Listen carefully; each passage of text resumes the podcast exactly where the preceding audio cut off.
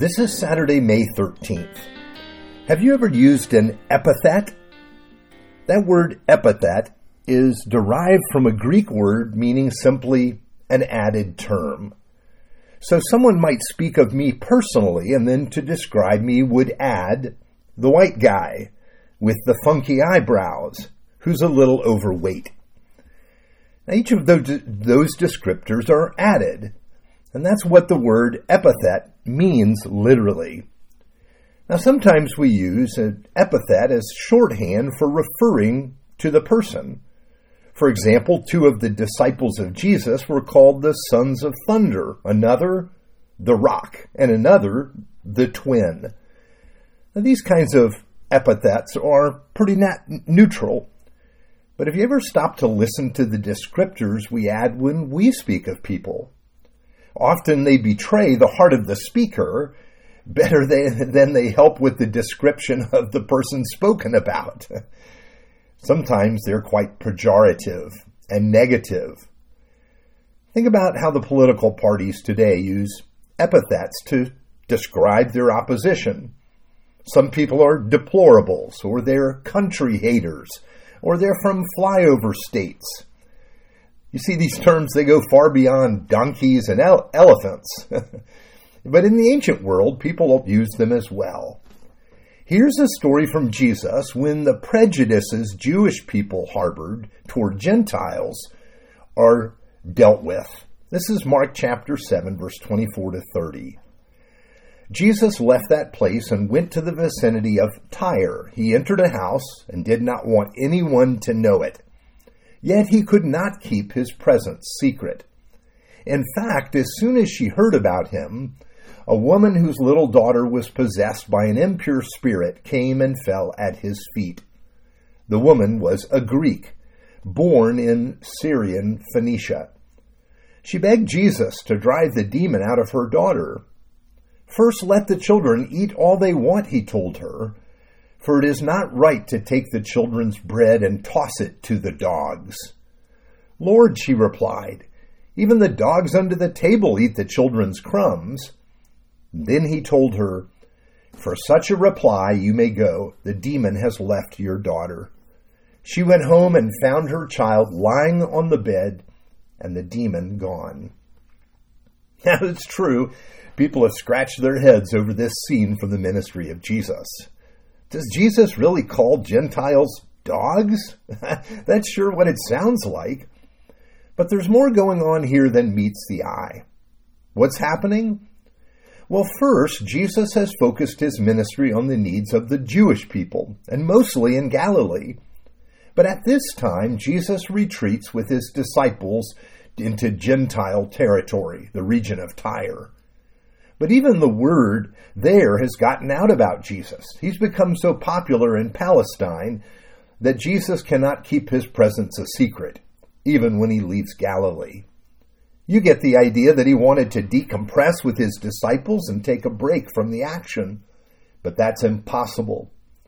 A woman comes to Jesus pleading for his help.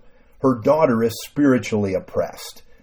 Mark makes it clear she's a Gentile, and Matthew tells us in his gospel that the disciples want Jesus to send her away. But he doesn't do that. Instead, Jesus gives her a test. He wants to see if she understands who he is and if she has the faith to trust him. He tells her that at the family dinner table, the children get the food they want. That's not true for begging dogs. Again, isn't Jesus calling her a dog? Well, not exactly. He uses the word for little dog or puppy.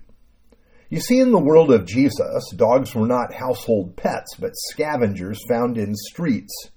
They weren't beloved as man's best friend, but seen more like the way we would see rats. Of course, the woman passes the test on both fronts. She responds that even the puppies get the crumbs that fall off the table. So, yes, she believes that Jesus has come not only for the Jewish people, but for Gentiles as well. She not only believes that Jesus can heal her daughter, but she believes that he will. So, why does Jesus use that epithet, dogs, to speak of Gentiles as he addresses her? You see, Jesus is also dealing with the prejudice of his own disciples. Remember, from the start, they wanted Jesus to send her away, to have nothing to do with her. But Jesus refuses to do that. Why not? The scope of his love reaches beyond the Jewish people to include the Gentiles as well. To everyone, really. You see, Jesus is trying to change the view of his own disciples. The Jewish people had long called Gentiles dogs, but now the disciples see how Jesus is treating this desperate woman. Jesus can see just how desperate she is. How do we know? Well, first she comes to him, and a man doesn't come.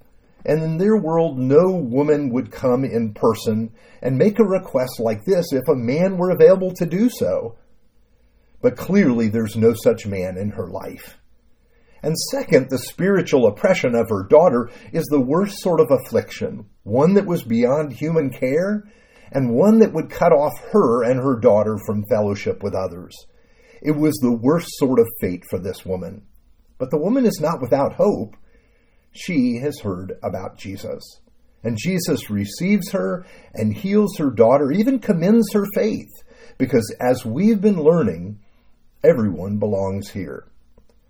As we read this scene from the ministry of Jesus, we could stop here.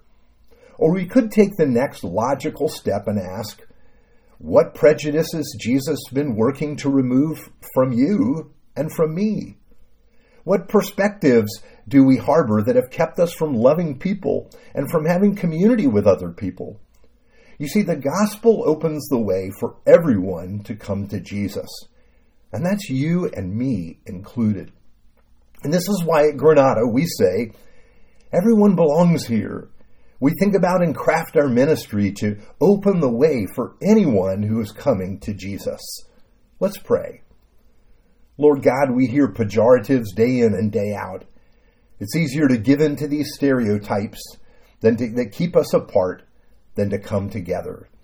We pray that you would teach us the way of Jesus, that we might have the vision for our church and our city that you do.